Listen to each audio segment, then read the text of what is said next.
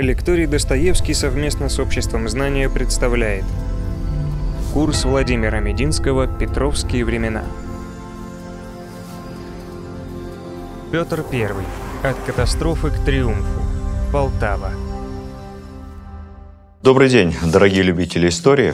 Сегодня мы продолжим наш рассказ о Петре Первом и по вашим просьбам сделаем дополнительную лекцию, которая коснется основания города Санкт-Петербурга и тех военных и отчасти административных реформ, которые предпринял Петр в первой половине своего царствования, и тех реформ, которые предопределили будущие успехи русской армии ее будущие победы, и о том, что подготовило Полтавскую Викторию. Начнем с Петербурга. В прошлый раз мы остановились на том, что Петр взял крепость Орешек – Орешек – это древняя русская крепость, которая потом стала шведской, город Нотебург.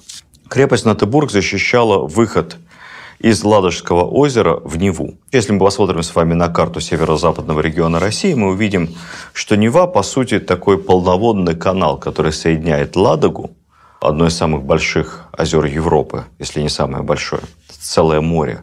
На Ладоге бывают полноценные волны и полноценные морские, почти океанские штормы.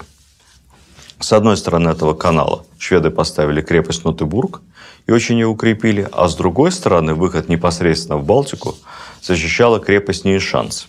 Петра часто критиковали за постройку нового города на пустом месте. Кстати, не вполне справедливо, потому что на месте, где сейчас находится Санкт-Петербург, культурная столица России, всегда было несколько сел и деревень. Как считается, не очень здоровая местность болотистая, соответственно, летом комары, слякоть, повышенная влажность, зимой очень холодно, потому что рядом море. Эти земли в устье Невы неоднократно становились предметом разборок – между русскими и шведами. Та самая крепость Нейшанс, территориально она находится на Охте, рядом с нынешним небоскребом «Газпрома», была захвачена русскими еще в середине 17 века. Однако тогда удержать ее не удалось. К концу 17 века Нейшанс представляла собой небольшой торговый городок, который ежегодно принимал до 100 купеческих судов. На противоположном берегу Невы находилось село. Ну а всего на месте современного Санкт-Петербурга, это огромный город, было несколько десятков поселений. 1 мая 1703 года Петр лично возглавил русские войска, которые, обстреляв Ниншанс, заставили его капитулировать. В отличие от Нотебурга, крепость сдалась без боя, шведы проявили благоразумие, Петр на радостях почти всех отпустил. Таким образом, выход в Балтику, выход через Неву в Балтику был открыт. Петр хорошо разбирался в корабельном деле, внимательно изучил карту местности, объездил на парусной лодке все окрестности, промерена была глубина, где могут заходить большие военные торговые суда. И в итоге для строительства новой крепости выбрал так называемый Заячий остров. Это местное финское название. Петр I дал название этому острову Петропавловский. Остров небольшой, расположен очень удачно, прикрывал собой место, где Нева раздваивалась на два протока и, соответственно, контролировал целиком судоходство по Неве. И на этом месте была основана Петропавловская крепость 27 мая 1703 года и считается датой основания города Санкт-Петербург. Города, названного в честь не Петра I, а в честь его покровителя, святого Петра. Ежегодно в день основания Санкт-Петербурга у надгробия Петра Великого, а похоронен он в Петропавловской крепости, проходит торжественная церемония. Изначально город назывался Петрополь, Потом его переименовали по ходу дела неофициально в переписке в Петербург, а затем уже более торжественно в Санкт-Петербург. Одновременно начал возводиться Кроншлот, впоследствии ставшая Кронштадтом. Крепость эта прикрывала вход в устье Невы со стороны Балтийского моря. Тоже посмотрите на карту. Исключительно выгодное военно-географическое положение. Тогда еще Петербург не столица, официально как пишут в некоторых учебниках, столичные функции были переданы городу в 1712 году. Я, кстати сказать, с этим не согласен, потому что, на мой взгляд, по тем временам трудно говорить о передаче каких бы то ни было столичных функций. Тогда правители государств не заморачивались темой законодательного закрепления города-столицы. Действовали по наитию. Где находится государь, постоянно. Город, где находятся иноземные послы, по факту, без всяких законов, и считался столицей. У меня есть любимая загадка студентам – перечислить все столицы исторические русского государства.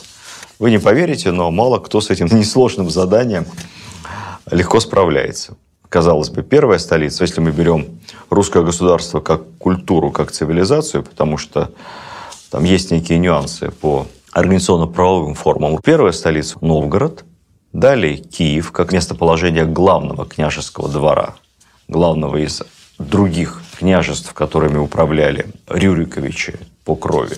После Киева, скорее всего, Владимир. Опять же, если мы рассматриваем перетекание реальной власти. Киев еще некоторое время был великим княжеством, но реальная власть перетекала в Владимира Суздальское княжество, далее Владимир, затем Москва. Причем определить точно на каком этапе сложно, поскольку ставка великого князя Владимирского переместилась в Москву, где он и до этого мог часто бывать. Московский князь мог терять статус великого князя. Особенно сложно это определить на первом этапе ордынского ига. Затем митрополит переезжает из Владимира в Москву. Более основательно получает столичный статус. Но опять же, никакой столицы не существует. Существует место, где находится великий князь. А теперь уже и митрополит. Далее студенты всегда пропускают город Александров. Маленький город на северо-востоке от Москвы. Но именно там на протяжении многих месяцев, если мы исходим из формального признака, находилась столица уже не просто Московского княжества или Великого княжества, а Московского царства, потому что именно в Александров переехал Иван Грозный с царским двором. Туда же переехали некоторые из иноземных послов. Поэтому Александров. Затем Иван Грозный возвращается в Москву, мы же не будем считать Семена Бибулатовича настоящим царем, правильно? Иван Грозный возвращается в Москву, и затем из Москвы уже где-то в начале XVIII века постепенно и поэтапно столица со своими учреждениями не одномоментно перемещается в Санкт-Петербург. Потом на некоторое время столичная функция опять вернуться в Москву, но скорее не функция, а государь-император Петр II вместе со двором. Он переместится в Москву не потому, что это было осознанное политическое, финансовое или экономическое решение. Нет, конечно. Мальчишке Петру просто в Москве было удобнее охотиться. Вокруг Москвы много девственных лесов, хороших охотничьих мест. И вообще в Москве как-то веселее, теплее, а зимой суша, морознее и здоровее, чем в этом недоделанном, недостроенном Петербурге. Ну, а после смерти мальчишки Петра снова в Санкт-Петербург до 18 года, до знаменитого переезда Владимира Ильича Ленина вместе со всем совнаркомом экстренным поездом в Москву, пока немцы не подошли к городу трех революций вплотную. Ну вот вам, собственно, вся история столиц. И даже если найдется какой-нибудь студент-суперотличник, который все вот это правильно назовет, не забудет про Александров и не забудет про временное возвращение столичной функции в Москву при Петре II, ему все равно может чистой совестью поставить четверку, потому что он точно забыл про Старую Ладогу, легендарную столицу, где некоторое время находился Рюрик. Или не находился. Точно мы про это, наверное, никогда не узнаем, потому что все это предание старины глубокой. Карамзин, один из самых любимых моих историков, несомненно, величайший популяризатор истории России XIX века, совершенно искренне называл строительство Петербурга самой блестящей из ошибок Петра Великого. Ошибок, потому что город строился сложно, дорого, дорого и финансово, по-человечески. Мы не будем мифологизировать и говорить о том, что он построен на костях. Любая большая стройка по тем временам не щадила человеческие жизни, и с тем же успехом можно сказать, что и Версаль построен на костях. Но, тем не менее, московское русское государство много положило на строительство Петербурга, и был ли в этом какой-то смысл? Петр не сильно планировал наперед. Пройдет не так много времени, и Петр отобьет у шведов Ригу, а Рига уже готовы. Порт на Балтике, более того, порт, где как минимум на месяц дольше не замерзает залив, более удобный для судоходства, и порт, который не надо строить. Хотел бы Петр просто пробить себе окно в Европу и добиться комфортного выхода в Балтийское море, мог бы ограничиться Ригой. Но у Петра была другая идея. Он хотел создать город-сад, город-рай, город-символ, город стратегически удобный для связи с Центральной Россией. В этом отношении, конечно, логику Петра понять легко, потому что из Невы в Ладогу, плюс по системе рек и каналов можно спуститься вниз к Новгороду, где-то Волоком. Опять же, по озерной системе прорыв ряд дополнительных судоходных каналов соединиться с Архангельском. Весь этот грандиозный план у Петра был в голове. И, конечно, он понимал, на что идет, когда основывал морской порт в совершенно новом месте. Небываемое бывает – это не только надпись на медали в связи с первой морской победой. Это не только неофициально слоган Петербурга, но слоган всего правления Петра. Страна, которая под руководством императора может в гнилом месте, в болотах, построить новую столицу на чужой территории. Я особо подчеркну, что на протяжении долгих лет Петербург строился официально на шведской земле. Эта страна может реализовать любую задачу. Царь лично следил за строительством, вносил поправки, утверждал все архитектурные проекты. Известный историк Евгений Анисимов писал, в журналах Петра есть такое выражение «гулял по работам». Он активно использовал чертежи из европейских изданий, что позволяет заметить в исторической архитектуре Петербурга и голландизмы, и англицизмы. Считается, что в качестве прототипа был взят Амстердам, и планировка улиц, и обилие каналов, многие из которых впоследствии засыпали, настолько они были неудобны и сложны в эксплуатации. Вместо них теперь линии Васильевского острова. На климат Петербурга начали жаловаться едва ли не с первых дней. Однако Петру такие особенности его парадиза нравились, а неудобства даже забавляли.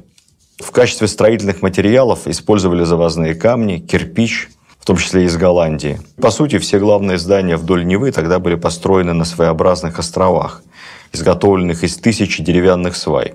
Не надо думать, что деревянные сваи – это что-то временное когда дерево определенных пород попадает в соленую воду, он превращается по крепости, по сути своей, в железобетон и может стоять веками. В момент перехода от деревянных построек к каменным Петр даже издал знаменитый указ о запрете каменного строительства по всей стране. На этом этапе камень, дорогой редкий материал, использовался лишь при возведении зданий Петербурга. Более того, каждый въезжающий в Петербург должен был привезти с собой определенное количество камня, натуральный оброк, пропуск на въезд в город. Ну и теперь мне хотелось бы обязательно рассказать вам о некоторых реформах, которые Петр предпринимал в самом начале XVIII века. В первую очередь реформах военных. Вы знаете, мы договаривались, что я не буду акцентировать слишком много внимания на реформах экономических, вообще на экономике и социальной жизни. Наш курс, он больше о людях и о тех событиях, но рассказ о Полтаве не получится, если не обратить внимание на то, как Петр реорганизовал армию и как он старался упрочить всю государственную систему страны, всю ее подчинить эффективному функционированию российской армии, потому что армии нужны деньги, без армии государство не может расширяться, не может решать и задачи выхода к морям, повышения рентабельности внешней торговли – а для того, чтобы иметь хорошую армию, нужны деньги. Чтобы иметь деньги, необходимо иметь налоговую систему. Для этого необходимо улучшить административную систему управления страной. Петр старается успевать все. Несмотря на огромные ресурсы, которых требовала Северная война, реформы не останавливались. При Петре заложили до 30 новых городов. Из крупных и сегодня мы знаем Екатеринбург, Пермь, Омск, Таганрог. Огромное значение имела реформа территориального управления. До Петра Россия делилась примерно на 150 различных и по размеру, и по статусу уездов. Кроме этого были и всякие самоуправляющиеся единицы, так называемые волости. Вся эта система складывалась веками. Статус территории устанавливался в разные эпохи, при разных обстоятельствах отличался друг от друга. Управление было громоздкое, путанное, в нюансах его было сложно разобраться даже опытным чиновникам. Петр систему упростил, Всю карту России разделил на 8 огромных губерний. Это по современным меркам скорее были федеральные округа. Перед губернаторами ставилась главная задача какая? Своевременный сбор подати. Губернии получились огромные, потом их неоднократно еще делили, модифицировали, перестраивали. В окончательном виде та система территориального деления России, как есть она сегодня, сложится только при Екатерине II. И с тех пор будет уточняться в деталях. Но сущностно уже меняться не будет. После возвращения из Европы, еще раз подчеркну, Петр хотел сделать в России Европу такую стройную, управляемую, но не готов был поступаться базовым принципом, самодержавием. Поэтому местное самоуправление, парламентская система, развитие самоуправляющихся городов – все это Петра привлекало мало, Главное для него было одно – максимально быстро перестроить страну административным способом. Теперь о военной реформе. Как я вам уже рассказывал, армия до Петра состояла из двух частей. Большая часть – некое иррегулярное войско, казаки, стрельцы, дворянское ополчение, при этом форма одежды единая и система вооружения была только у стрельцов. И меньшая часть, так называемые полки нового строя. Это регулярные части, которые начали возникать еще при отце Петра Алексея Михайловича. Лефорт и Гордон – это как раз офицеры полков нового строя. Термин «солдат» появился довольно давно. В Италии этот термин означал «наемника» от слова «сольда». Сольда в средние века – это мелкая разменная монета, которая выплачивалась солдатское жалование. Кто помнит, в «Золотом ключике» Буратино продает свою азбуку, бездельник и тунеядец, где-то на рынке, как раз за 5 сольда. То есть не задорого. Ту самую азбуку, на которую так долго копил деньги папа Карло. То, что солдат от слова «сольдо», это подчеркивало как раз низкую цену наемника, ну и, в общем-то, ничтожную стоимость его жизни. К моменту Петра слово «солдат» уже от сольда окончательно отвязалось и вошло во все практически европейские языки, приобретя совершенно конкретный смысл, обозначающий профессионального военного. Азовские походы наглядно показали. Профессиональные солдаты во всех смыслах гораздо надежнее и стрельцов, и регулярной конницы. Надежнее и эффективнее. И вот Петром было принято решение сформировать новую армию по принципу рекрутских наборов. Рекруты стали основой новой профессиональной армии. Опять же, повторюсь, это была прогрессивная мера. И рекруты были как крестьян, так и числа дворян. При этом для дворян рекрутская повинность была личной и поголовной. Для нижних чинов объявлялся набор по человеку с 20 дворов. Не значит, что один из 20 мужчин. На дворе могло жить несколько семей сразу, а уж мужчин там могло быть и 10, и более взрослых. С 15 до 20 лет набирали в рекруты. Обратите внимание, насколько моложе был призывной возраст. Только холостых, ниже 15 и выше 20 рекрутов не имать, только молодых. Вел набор по местный приказ, а основой стали переписные книги 1677 года. На них еще опирались. Кстати сказать, крестьянские общины могли заменять рекрутов. Если они не хотели отдавать в рекруты своих членов, своих крестьян, могли купить рекрутов в складчину на стороне и отдать в солдаты кого-то другого. Сам рекрут, на которого подал жребий, либо его семья, тоже могли откупиться, заплатить, взять кого-то другого и отправить служить. Шел набор два месяца в течение года. Были и физические параметры, помимо возрастных. Рекрут должен быть ростом не менее двух аршин и двух вершков. Можете посчитать, сколько это ростом. Два аршина, два вершка – немного. Низкорослых ребят брали в рекруты. Естественно, должны быть здоровые, неувечные, с целыми зубами, это тоже было очень важно. Набор вели специальные команды солдатские. После медицинского осмотра, естественно, часть рекрутов отсеивалась, часть еще терялась где-то в дороге.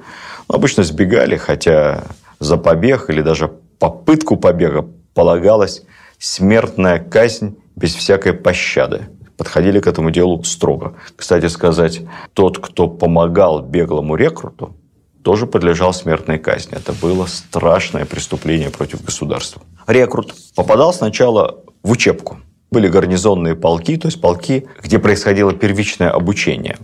Затем уже он отправлялся в полевые части. Это самая активная часть армии, которая непосредственно участвовала в случае чего в боевых действиях.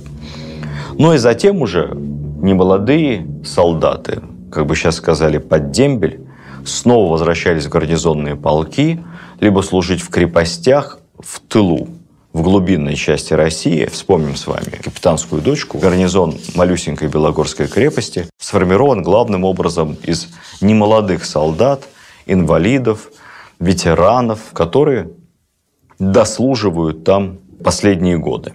Со временем наборы стали гораздо реже, стали уже одного рекрута брать из 30-40 дворов, а иногда из 75 дворов. Шанс попасть в рекруты был очень невелик. Тем не менее, содержание профессиональной армии обходилось государству очень дорого, и уже при Петре достигло половины государственного бюджета. Ну, собственно, вот эта вот цифра, примерно 50 процентов бюджета, так и держалась весь 18 век. Только Павел I постарался снизить по мере сил военные расходы.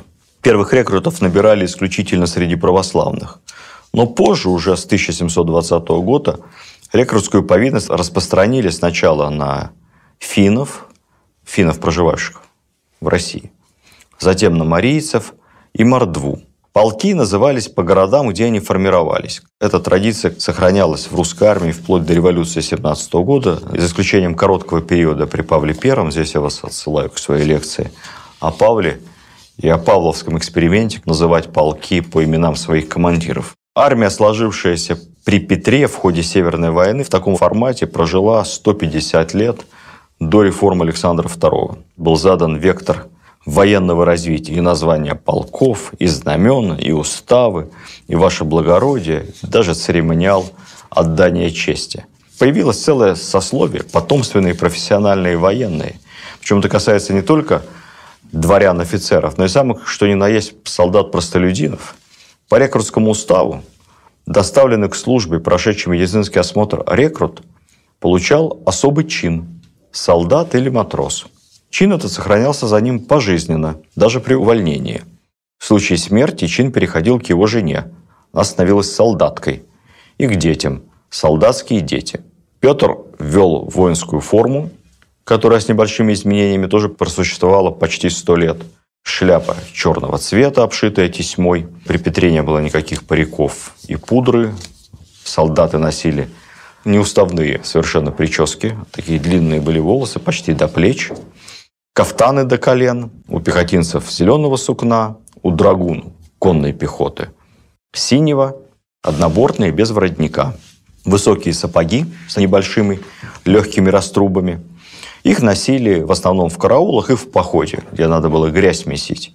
Ну а повседневной обувью в городе либо в гарнизоне, где почище, были чулки и тупоносые башмаки с метной пряжкой, кстати сказать, и башмаки, и сапоги тогда не различали направо и левый.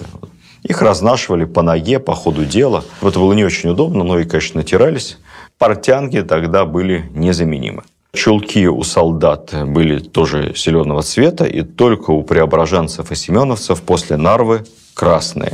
По преданию, в память того дня, когда бывшие потешные первые гвардейские полки не дрогнули при всеобщей конфузии под натиском каролинской пехоты, стояли насмерть по колено в собственной крови.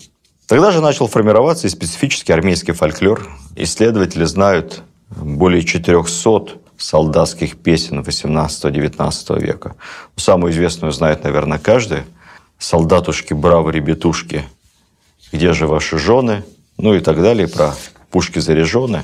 Солдатские народные песни развивались в устной традиции. К сожалению, многие из них так и забылись. Где-то уже в XIX веке, только во второй половине – они привлекли внимание специалистов, их стали записывать. Именно после реформ Петра солдат сделался чуть ли не самым популярным героем русского фольклора. Русский солдат сметливый, он хитрый, умный, кашу сварит из топора, и барина может обмануть, и нечистую силу побеждает, и саму смерть введет в заблуждение и обхитрит. Профессиональный солдат всегда пользовался народной симпатией. В реальности служба была тяжелой, смертельно опасной. По разным данным, статистику тогда никто не вел, до старости из рекрутов доживала от силы пятая часть призванных солдат. Тогда же, в начале XVIII века, вышел указ и учинять специальные полки морских солдат. Посему 27 ноября – День морской пехоты. Это день выхода царского указа о специальных полках морских солдат. Разношерстную конницу дворянскую сменили, я вам об этом рассказывал в предыдущей лекции, драгунские полки. Вооружение было унифицировано, пистолет и палаш. Палаш – это такая тяжелая сабля, длинная, полегче меча средневекового, но потяжелее, конечно, обычной сабли. Какое было вооружение у пехоты? У каждого солдата непременно шпага для рукопашного боя. От тяжелых бердышей весом по 3 килограмма и более отказались. У каждого солдата кремниевое ружье фузея, очень тяжелое, весило более 5 килограмм. Убойная сила метров 200, но дальность прицельная, ну, я думаю, метров 20-30. Пуля тяжелая, весила почти 35 грамм, отнюдь не 9 граммов в сердце. Ненадежное оружие. Заряжать надо было минуты две. Каждый восьмой-девятый выстрел осечка. У каждого солдата сумка с 12, как правило, патронами, специальный рожок с порохом. Потому и скажет потом Суворов, что пуля дура, штык молодец. Это не для красного словца, это потому что после пары залпов прямая, организованная, мощная штыковая атака – самый эффективный способ покончить с врагом быстро, обратить его в бегство. Ну, собственно, шведы воевали точно так же. Я вам об этом рассказывал. К слову, в армии Петра еще штыков не было. Был предшественник штыка – багинет. Трехгранный кинжал длиной сантиметров 30, который вставлялся прямо в канал ствола. Таким образом, ружье после залпа превращалось в копье, стрелять им уже было нельзя, но можно было использовать штыковой, или, вернее сказать, в багинетной атаке. Кстати, почему назвали багинет, не знаю. Якобы его изобрели во французском городе Байоне. Надо проверить. Артиллерия в России, как ни странно, при Петре была уже весьма и весьма эффективна. Главным организатором артиллерийского дела стал петровский сподвижник Яков Брюс, шотландец. Английский посланник того времени докладывал в Лондон. Зацитирую. «Артиллерия у русских замечательно и хорошо устроена. Генерал Агилви, это один из петровских генералов, который, кстати, командовал нашими войсками при втором успешном штурме Нарвы. Генерал Агилви говорил мне, что ни у одного народа не встречал он такого умения обходиться со своими пушками и мортирами, как у прошлого года было у русских под Нарвой. Не зря сам Петр был бомбардиром Преображенского полка, профессиональным артиллеристом. Наладил он артиллерийское дело по меркам того времени. Генерал Агилви служил в разных армиях Европы и знал, с чем сравнивать. Точность стрельбы артиллерии того времени, так же, как и точность стрельбы из ружья, оставляла желать лучшего. Пушки били не намного дальше, чем ружья, метров на 300 и очень-очень неточно. При этом были пушки страшно тяжелые. Самые легкие орудия – это примерно 500 килограмм, а тяжелые по 2-3 тонны тащили эти пушки целые кавалькады лошадей. Передвижных лафетов еще не было, то есть пушку сначала подкатывали, потом как-то устанавливали на стационарный лафет. Артиллеристов на всякий случай вооружали еще пистолетами и шпагами, дабы в случае чего можно было эти пушки защитить. Порох того времени тоже был очень некачественный, нередко пушки разрывались. Я рассказывал вам о первых гренадерах. Первые гренадеры стреляли из таких маленьких ручных гранатометов или гранадометов. Если вы придете в наш любимый музей истории военной формы на Большой Никитской в Москве, там есть как раз исторически достоверный восковой макет первого Петровского гренадера – как раз вот с таким вот гранатометом. Стрельба из этого орудия была, конечно, смертельной затеей, в первую очередь для самих гренадеров, поэтому со временем от них отказались. Проще стало метать гранаты руками, а если уж стрелять, то из пушек. Кстати сказать по поводу военной формы. Петр ввел единые мундиры для разных полков. Таким образом, легко было отличить на поле боя своих от чужих. Это очень важно в условиях отсутствия иных коммуникаций того времени. Покрой и офицерского, и солдатского мундира был примерно одинаковым, но у офицеров он был обшит по краям, по борту таким специальным золотым галуном. Пуговицы тоже золоченые и обязательно белый, полотняный, конечно, не шелковый, полотняный галстук. На шляпе офицера плюмаж из белых и красных перьев не только для красоты, но и для того, чтобы было издалека этого офицера отличить, пока перья в бою не отлетят. Знаками различия офицеров что могло быть?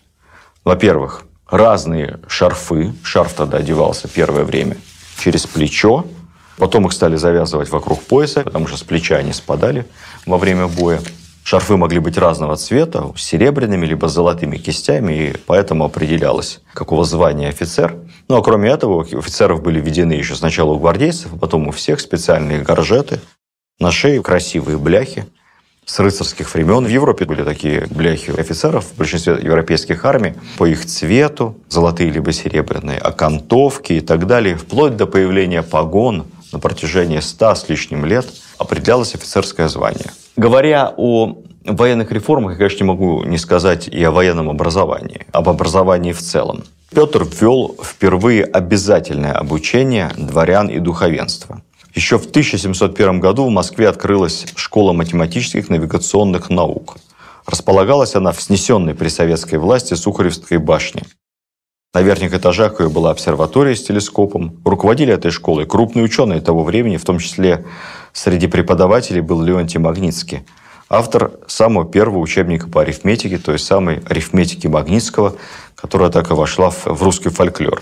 Училось в навигатской школе немало детей, 500 человек. В основном это были будущие офицеры и штурманы флота.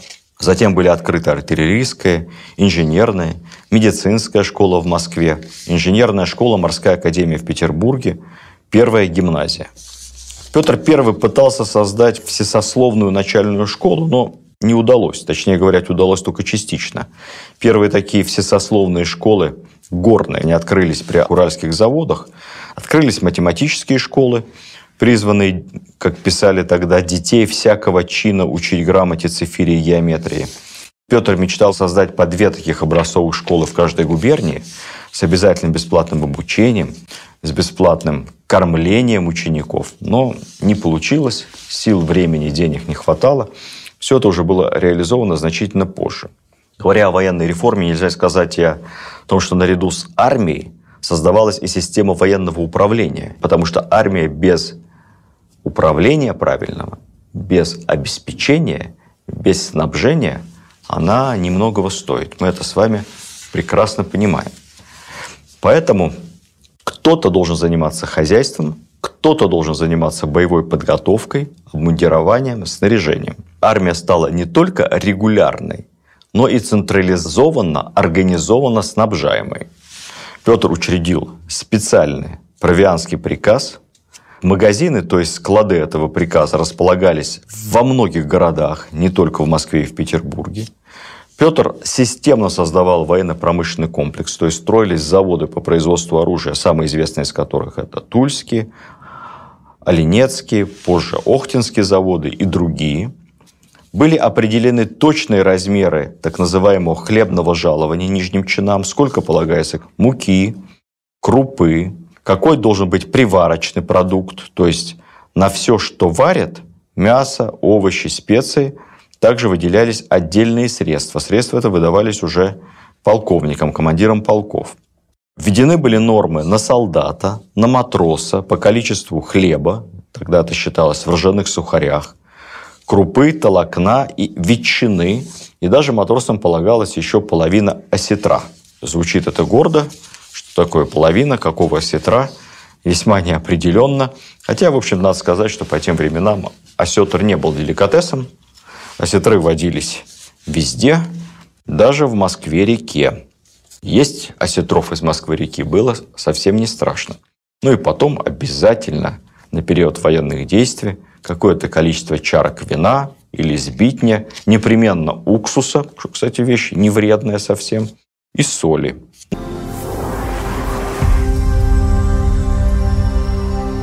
Буквально в двух словах пробегусь еще по тем реформам, которые были запущены в предполтавские годы. Социальные, административные. Нельзя не сказать пару слов о гендерной реформе. Петр кардинально изменил положение женщин в обществе. Вводилась даже обязательность участия в торжествах и празднествах женского пола. Уничтожалась многовековая традиция домашнего затворничества женщин – более того, специальными указами 700-802 года Петр запретил насильственную выдачу замуж и женитьбу.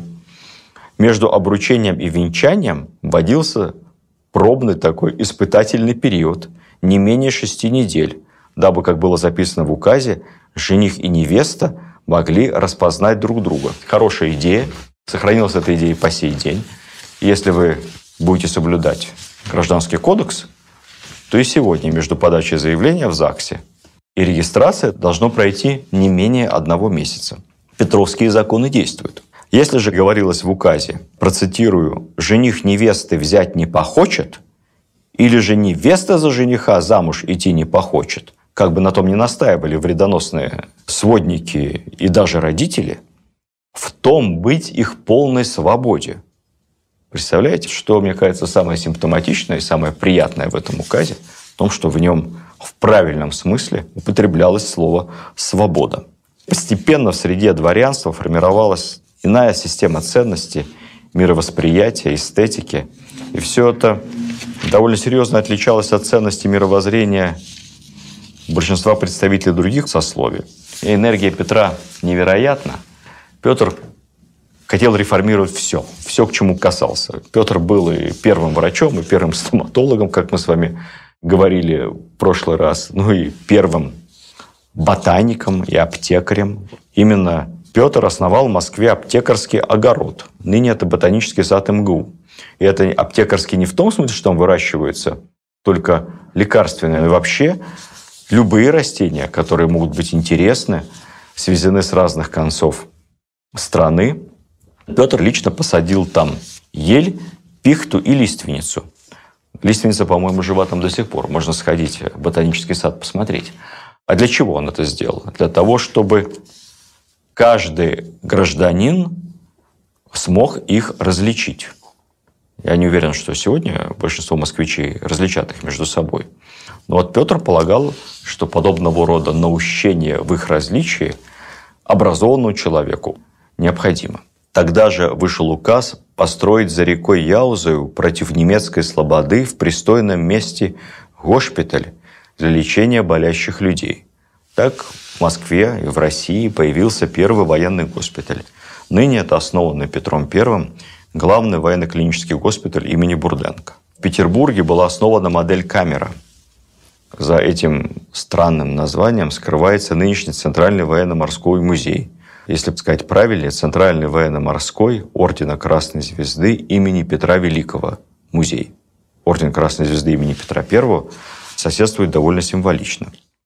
Петр строил новые типографии, в которых за годы его правления были напечатано в несколько раз больше книг, чем за всю предыдущую историю русского книгопечатания. Но самое главное, что буквально конкурируя с Кириллом и Мефодием, Петр сделал одну очень полезную для распространения знаний, вообще для просветительства реформу. Он преобразовал азбуку.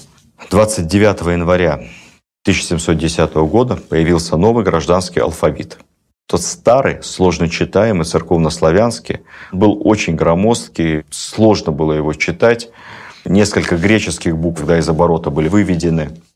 Остальной шрифт преобразовался, упростился. И, в общем-то, за небольшими изъятиями, например, небезызвестной буквы «ять», именно Петровский шрифт и используется по сей день. И можно с полным правом сказать, что с петровских времен само слово «Россия», которое конечно, появилась в нашем языке гораздо раньше, и официально государство наше называлось российским, Россией, а не только московским государством или Русью, еще со времен великого князя Ивана III. Но именно начиная с Петра это слово окончательно и единовластно закрепилось за необъятной территорией, покрываемой нашей державой.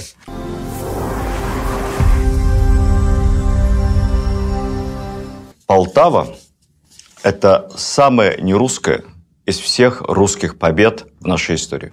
Самое нетипичное сражение, ну, на мой взгляд, самое нетипичное из больших сражений, которые когда-либо давала русская армия, и, наверное, одна из самых-самых успешных в нашей истории по своим военным, политическим и геополитическим результатам. Мы говорили с вами о самом начале Северной войны, постепенном выдавливании Петром шведов из крепостей, из территории современной Ленинградской области, Эстонии. Россия побеждала, но это были маленькие, небольшие победы. Самое важное было для Петра отомстить шведам за разгромное поражение, за Нарву. Но, как ни парадоксально, катастрофа под Нарвой пошла России на пользу. Самоуверенный Карл XII во многом, на мой взгляд, очень похожий на Петра, но еще в большем являвшийся его абсолютным полным антиподом, самоуверенный Карл XII посчитал, что все, русские ему не соперники, что теперь он надолго избавится от угрозы из России, двинул свою армию против цивилизованных европейских стран, немецкой Саксонии и огромной, густонаселенной Речи Посполитой.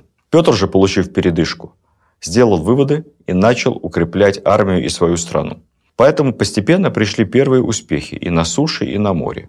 Как я сказал вам, к концу 1703 года, года основания Петербурга, на чем мы закончили с вами прошлую лекцию, русская армия освободила всю Ижорскую землю, тогда это называлось Ингерманландия, но пока еще до решающего перелома было далеко. Итак, Нарва.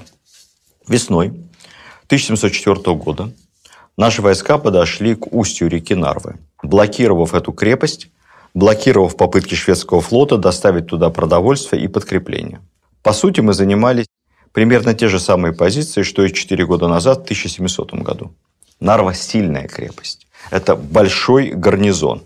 Почти 5000 пехотинцев и кавалеристов. Самое главное – высокие толстые стены, практически непробиваемые, опытный командир, генерал Горн, и почти 600 артиллерийских орудий. Я акцентирую ваше внимание на артиллерии, потому что это главная сила крепости. 600 орудий – это столько же, сколько было у всей русской армии на Бородинском поле в 1812 году. Это мощнейшая сила. Более того, шведы ждали помощи. Они знали, что к городу идет подмога, идет корпус Шлиппенбаха. Однажды они увидели, что Шлиппенбах приближается. Это так обрадовало шведов, был сформирован специальный отряд, почти половина гарнизона, который вышел Шлиппенбаху навстречу. Какой же был ужас генерала Горна, когда он увидел, что полки в синих мундирах – это переодетые русские. Петр I применил простую, но крайне эффективную военную хитрость. В итоге отряд, высланный Горном, был почти полностью разбит. Русская армия потеряла всего четырех солдат. Ну и Петр потом долго веселился, говоря, дураки умных обманули. Тем временем настоящий корпус Шлиппенбаха, который шел на подмогу, был остановлен далеко на подходах. Тем временем был взят проотеческий город Юрьев, это современный эстонский Тарту, основанный русским князем Ярославом Мудрым. Освободившиеся войска были тоже переброшены к Нарве. Петр в очередной раз предложил коменданту Нарвы капитулировать. Но тот не просто отказался, но сделал это весьма оскорбительно, высокомерно, напомнив Петру о его поражении в 1700 году, чем сильно его разозлил. История в очередной раз показала, что на предложение русских сдаваться надо соглашаться. Это дает шанс остаться в живых. В полдень, в августе 704 начался штурм. Тогда, кстати, существовало некое подобие штрафбатов, в том числе и в русской армии, небольшие отряды из провинившихся солдат – осужденных за разного рода воинские проступки, иногда даже преступления. Первыми бежали, устанавливали штурмовые лестницы. Они же первыми лезли на крепостные стены. Все-таки лучше, чем смертная казнь. Всех штрафбатовцев, которые доблестно проявляли себя во время штурма, миловали. После трех часов яростного боя русские взяли под контроль крепостные стены. Горн увел шведов в старый город, но ситуация была безнадежной наши солдаты были настолько разъярены, что поначалу даже не услышали сигнала капитуляции. Избиение остатков шведского гарнизона останавливал лично. Петр обычно проявлял снисхождение к пленным, но здесь дал волю чувствам. Эта сцена подробно описана у Алексея Толстого в романе «Петр I». Вызвав к себе Горна и отказавшись принимать у него шпагу, царь от души влепил шведскому генералу пощечину. «Зачем же ты не вывесил, негодяй, белый флаг. Посмотри вокруг. Петр показал на стены, улицы, заваленные трупами. Это твоих, подлец, рук дело. Ты должен был капитулировать и спас бы и своих, и моих солдат. Генерала Горна отправят в каземат, где он проведет 10 лет. Лишь после этого его обменяют на пленных русских.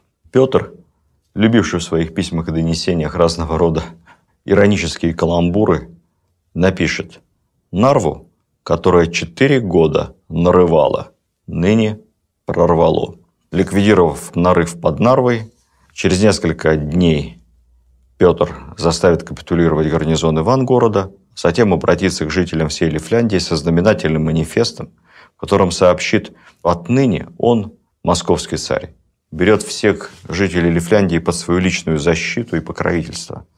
Местное население – принесло присягу России. Взятие Нарвы имело серьезные дипломатические последствия. Оно стало толчком к возвращению в русскую орбиту той части Польши, которая все еще сохраняла верность Августу. Было подписано новое соглашение, если раньше Август II был союзником Петра лишь как саксонский курфюст, то теперь он становился союзником еще и как король Польши. Это говорит, кстати, о том, насколько наши победы важны для воодушевления союзников.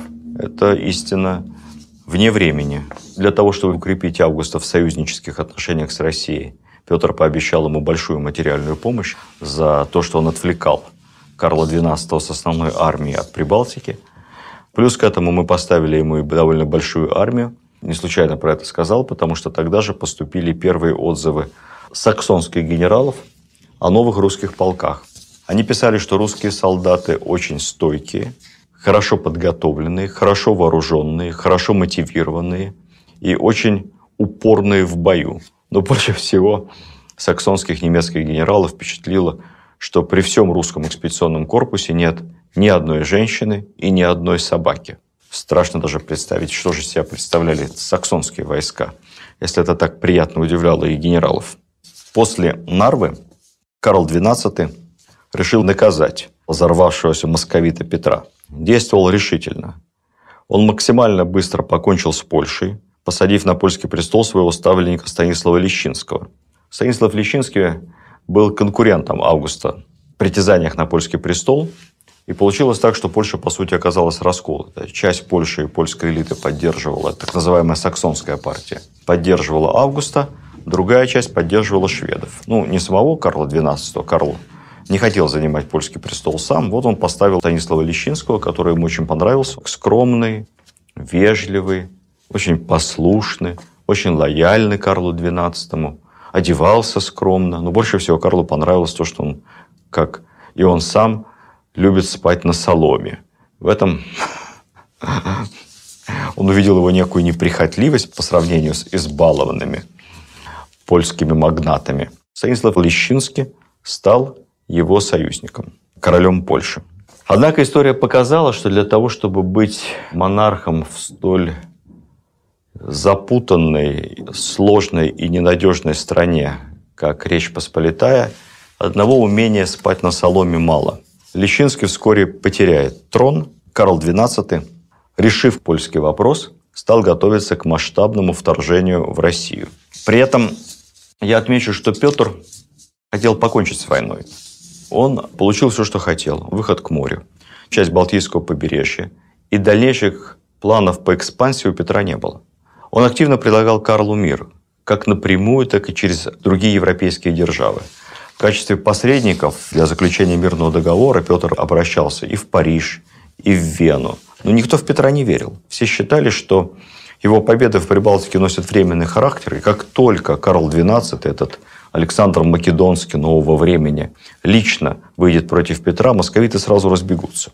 Карл XII истинно верил в то, что он непобедим. Он повесил у себя в палатке большую карту России и уже начертал на ней, что будет из себя представлять московское государство после его победы.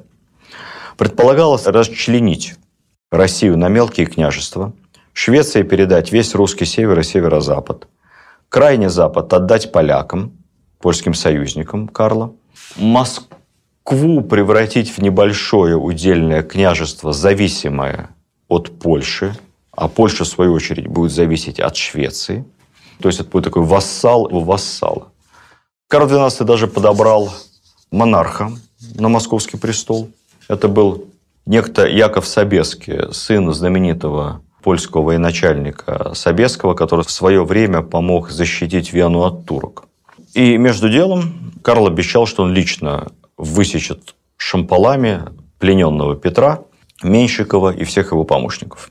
То есть вопрос стоял не о военном поражении России. Вот здесь я обращу ваше внимание на серьезность момента.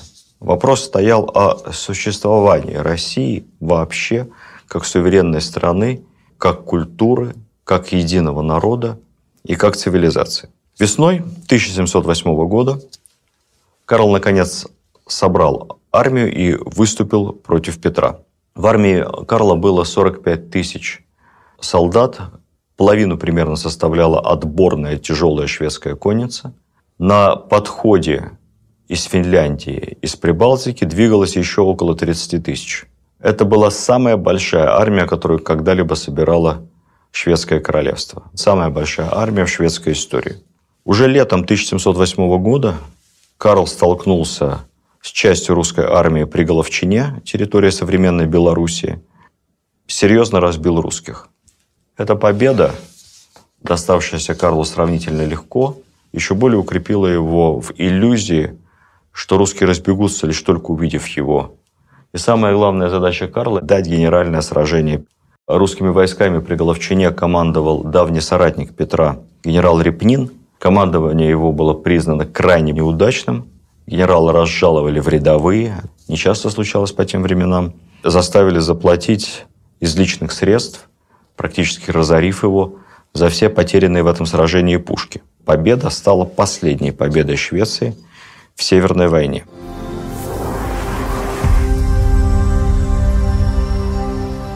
Петр решил полностью поменять военную тактику. Он уклонялся от генерального сражения. И на военном совете продекларировал новую стратегию. Это была тактика выжженной земли. Деревни по пути сжигались, фураж изымался, поля уничтожались, запасы продовольствия, которые армия могла забрать с собой и которые не забирали сами жители, не прятали, также уничтожались. Так впоследствии поступала Красная Армия, отступая в 1941 году. Шведы были вынуждены наступать по опустошенной местности. Кроме этого, Петр распорядился во всех крупных городах по пути возможного наступления шведской армии усиливать стены, готовиться к долгой изнурительной осаде. Начинались фортификационные работы в Пскове, в Киеве и даже в Москве перестраивался и усиливался Московский Кремль. Россия готовилась сражаться до последнего города, до последней крепости. Повсюду запускались русские разъезды, которые перехватывали шведских гонцов. Это работало очень эффективно, потому что Карл находился на чужой территории, на территории современной Белоруссии и Украины, иногда заходя на Смоленскую область. Он все время находился в информационном вакууме. Например, тот самый корпус Левенгаупа, 16 тысяч бойцов, вместе с огромным обозом. Ни разу ни один гонец Карла не дошел до Левенгаупа, ни один гонец не достиг ставки Карла XII. Все гонцы перехватывались нашими разъездами. Образовывался туман войны. Отступали, русские петляли, но это уже была совершенно другая армия и в морально-волевом, и в материально-техническом отношении. Карл XII завяз в постоянных мелких стычках, примерно точно так же спустя сто лет будет действовать русская армия и против Наполеона. Иногда Карлу казалось, что он вот-вот столкнется с основными силами русских, но у него ничего не получалось. Во время одного из боев Петр I сам возглавил русский корпус, который ударил по одному из флангов растянутой армии Карла и одержал, кстати, победу, существенно этот фланг потеснив. Карл XII, находясь неподалеку, так и не смог оперативно среагировать на русскую атаку и прийти на помощь своему флангу. Петр писал потом, опять же, Петр, мастер каламбуров, писал, «Сей танец перед носом Карлуса мы изрядно станцевали». Карл XII в 1708 году вел себя как-то, на мой взгляд, неадекватно. Такое ощущение, что легкость побед сначала над русскими под Нарвой, а потом над поляками, над саксонцами, над датчанами окончательно его испортила, она окончательно лишила его чувства реальности. В сентябре 1708 года он вообще чуть не погиб. В главе небольшого отряда из своих телохранителей, кавалеристов, Карл увидел примерно такой же по численности отряд русской кавалерии. И ни с того ни с сего решил его атаковать. Неожиданно русские не бросились на утек от шведских драгун, а развернулись, вступили в бой. Потом к ним подошло подкрепление небольшое. Они окружили шведский отряд и начали его методично уничтожать. Погибли почти все телохранители Карла. Под самим Карлом было убито обе лошади, и его, и запасная, которую ему подвели. И он сражался сам, спешившись. Его спасла, можно сказать, личная скромность, потому что он был одет как обычный драгун, и русские его, естественно, просто не узнали. Карлу удалось продержаться некоторое время, пока не подошла подмога, и таким образом он чудом спасся. Впоследствии он очень веселился и называл это веселым приключением. Ну, на мой взгляд, дурак просто. Потому что э, ни один абсолютный монарх и верховный главнокомандующий не имеет права так по глупости, нелепо и странно рисковать собой. Рискуя собой, он рискует всей армией. В этот момент, сентябрь 1708 года, Карл находился недалеко от Смоленска. По прямой до Москвы было 500 километров. И это для быстроходной шведской армии меньше месяца хода. У Карла были все шансы добраться до Москвы, на тот момент еще не укрепленной фортификационно. Момент был очень удачный, потому что на Дону продолжало еще полыхать восстание Кондратия Булавина. Серьезные силы русской армии были отвлечены на внутренние проблемы. Армия Петра была совершенно не готова к генеральному сражению. Но Карл упускает и этот момент. Он зачем-то принимает решение повернуть на территорию современной Украины к Мазепе – и остаться там на зиму. Не могу не рассказать по поводу измены Мазепы. Поворот Карла на Украину объясняется по-разному. Одни говорят, он повернул, потому что Мазепа наобещал ему золотые горы, и пополнение, и фураж, и усиление его войска запорожскими казаками. Мазепа пообещает ему, помимо запорожских казаков, еще привести донских казаков. И даже калмыцкую конницу, естественно, ни одно обещание он не сдержит. Другие говорят, что Мазепа изменил, потому что Карл повернул, изменил со страха перед Карлом. Ну, от перемены мест слагаемых суммы не меняется. Так либо иначе, Мазепа более 20 лет был, по сути, полудержавным властелином Малороссии, пользовался невероятным доверием Петра I. Переговоры с Карлом шли долго. Мазепа торговался. Сколько бы ни писали Петру о измене Мазепы, Петр не верил ни одному доносу, он свято верил своему не просто вассалу, а своему боевому товарищу, как он считал, старшему товарищу. Сегодня измену Мазепы на Украине пытаются оправдать тем, что якобы он стоял за казацкую вольность, за сохранение автономии, независимости Украины. Якобы к этой измене он подошел в силу обстоятельств, поскольку Карл повернул от Смоленска на Украину, и Мазепе было некуда деться, некому было его защитить. Петр не послал ему армию. Все такое гнусное вранье. Во-первых, переговоры об измене Мазепа вел очень давно. Посланцем Карла, который предложил Мазепе перейти на его сторону, был польский иезуит по фамилии Зеленский. Зеленский, да. Улыбка истории. Совпадение – это улыбка Бога, как говорят. Мазепа поторговался и, наобещав Карлу Золотые горы, запорожцев, донских казаков, которые присоединятся к Мазепе якобы, калмыцкую конницу, уж не знаю, с какого бодуна он еще и калмыков приплел. Калмыки были всегда верны Петру. Петр очень ценил верность своих калмыцких подданных. Пообещал Карлу богатые запасы, пополнение продовольствием, деньгами и прочее, прочее, прочее. Что получал Мазепа? Никакой независимости. Все, что ему было обещано – это сохранение его личной власти над территорией автономной Малороссии, которая будет как матрешка вассалом Польши, которая, в свою очередь, будет вассалом Швеции. По нынешним меркам Мазепа становился максимум, что секретарем обкома партии при Карле XII. И да еще входящим в какой-нибудь Красноярский край. Речь шла, конечно, только об его личной власти и личных амбициях. Ничего более. Никаких интересов государства речи не шло и народа. Этот Мазепа предавал всех своих хозяев всю свою жизнь. Вот ради интереса, э, если не верите мне на слово, зайдите в интернет, вбейте измены Мазепы, и вы собьетесь со счета, сколько раз Мазепа изменял своим благодетелям. Русский историк Костомаров, который считается самым таким проукраинским из всех российских историков – дореволюционных. Апологет малороскости, даже он называл Мазепу серийным предателем.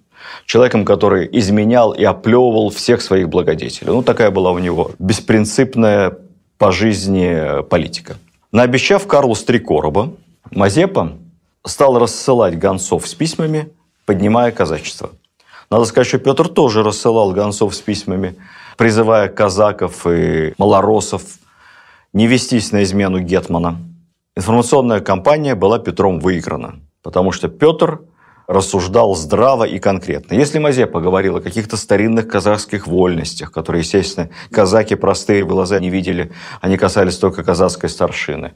Мазепа говорил о каких-то там перспективах. В общем, Украина – это Европа, и что вместе со шведами мы будем жить и с поляками цивилизованно, стремиться в семью братскую европейских народов. Все это было очень абстрактно и мало понятно рядовым казакам. Петр рассуждал по-простому. Он говорил, первое, Мазепа – изменник, он хочет, чтобы вся Украина приняла униатство, православная тема, церковная тема веры была для малоросов и казачества очень болезненной.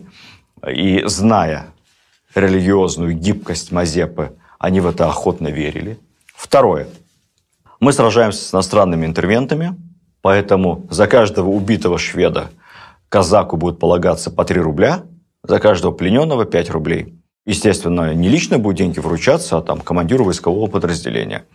И самое главное, что касается крестьянства, казаки, они же наполовину крестьяне все, в мирное время они на земле, то Петр пообещал практически обнуление налогов, федеральных, как бы сейчас сказали, и списание всех недоимок. Такая мотивация духовно-религиозная, политическая дало этих шведских интервентов, откуда они взялись, и финансовой, сработала на 100%. Казачество Мазепу не поддержало. С большим трудом Мазепа привел около 8 тысяч запорожцев, да и то, как говорят, они были настолько ненадежны, что Карл XII в бою их не использовал. Запорожцы занимались подготовкой земляных укреплений, что-то они там копали в это время перед Полтавским боем и, видимо, копали контур укрепления во время осады самой Полтавы. Корпус того самого Левенгаупа. 16 тысяч с огромным обозом пороха, ядер, ружей, и продовольствие движется на соединение с Карлом, причем он не знает точно, куда ему идти, а Карл вместо того, чтобы идти навстречу Левенгауп, то есть великий стратег Карл XII, он где-то там бродит по Украине, еще Левенгауп должен поймать его. В итоге поймал корпус менщиков, перехватил его у лесной, знаменитая матерь Полтавской баталии, случившаяся ровно за 9 месяцев до Полтавы. Наш остроумец Петр Великий не смог на эту тему тоже не поиронизировать, говоря, что мать Полтавской баталии лесная родила здорового младенца спустя 9 месяцев, собственно, Полтавскую Викторию. Корпус на голову разбит, потерял половину людей и, самое главное, потерял весь обоз, все продовольствие, все пушки. Лишь с частью корпуса Левенгаупу удалось пробиться в итоге Карлу XII. Кстати сказать, Карл XII отказался слушать Левенгаупа и накануне Полтавского сражения даже не пригласил его на военный совет. Это опытнейшего генерала, который хотел объяснить молодому взорвавшемуся, ну, назовем вещи своими именами, Карлу, что русские уже не те, что были 9 лет назад под Нарвой. Это качественно другая армия, это другой офицерский корпус. Это другие генералы, опытные, матерые, осторожные, эффективные. Нет. Карл Левенгаупа не слушал. Как вообще Карл оказался под Полтавой? Это небольшая крепость с маленьким гарнизоном. Я запамятовал, как звали ее коменданта. Это был очень толковый полковник из числа иноземцев, которые приняли православие и полностью стали русскими. Ну, держался героически, отбил 10 штурмов, и вся эта огромная армия Карла не могла захватить Полтаву, она там завязла. И вот в этот самый момент приближается Петр с основными силами у Карла счастье. Карлу кажется, что наконец-то он вынудил Петра дать генеральное сражение. Он не понимает, что он как мышка. Мало того, что целый год практически Петр I, играя с ним в кошки-мышки, кусая его со сторон, уменьшая его армию. Теперь он оказался полностью в западне. И Карл счастливый готовится к генеральному сражению.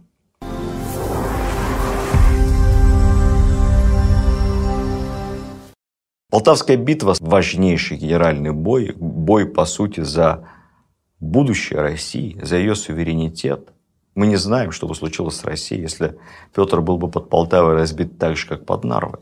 Готовя это сражение, Петр поступил как основательный европейский генерал. По сути, Полтавская битва была выиграна Петром до ее начала. Он сделал все, чтобы Карл проиграл, а Карл сделал все, чтобы не одержать победы. В морально-психологическом плане армия Карла уже проиграла.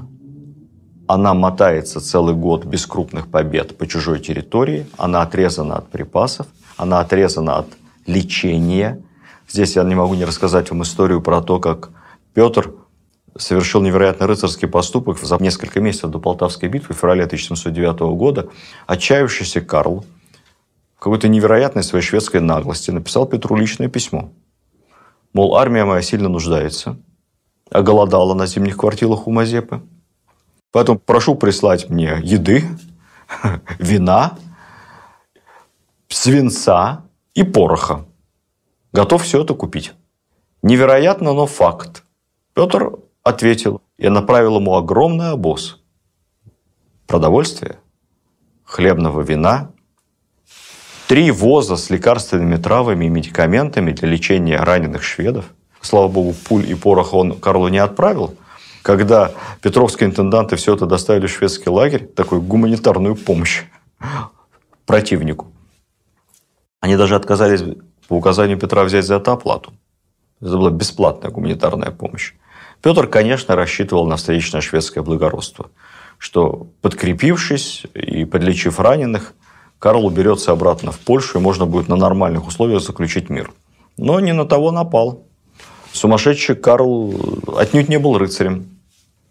Он продолжал искать генерального сражения.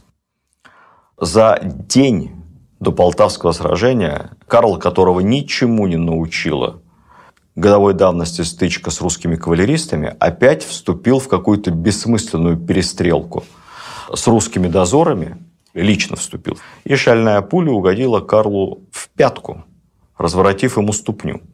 Карл был поразительно чувствителен к боли, мы это уже обсуждали, но тем не менее сидеть на лошади он не мог. Поэтому для него изготовили специальные носилки. Такой был передвижной командный пункт, как-то между двумя лошадьми носилки эти были закреплены. Сбоку этих лошадей держали солдаты, чтобы их никуда не понесли. Карл на этих вот носилках разъезжал вдоль позиции, руководя армией. Ну, естественно, командир он был так себе, да и армия, как вы понимаете, глядя на раненого короля, энтузиазмом не заражалась. По ходу боя Карл будет на этих носилках оказываться в самом пекле.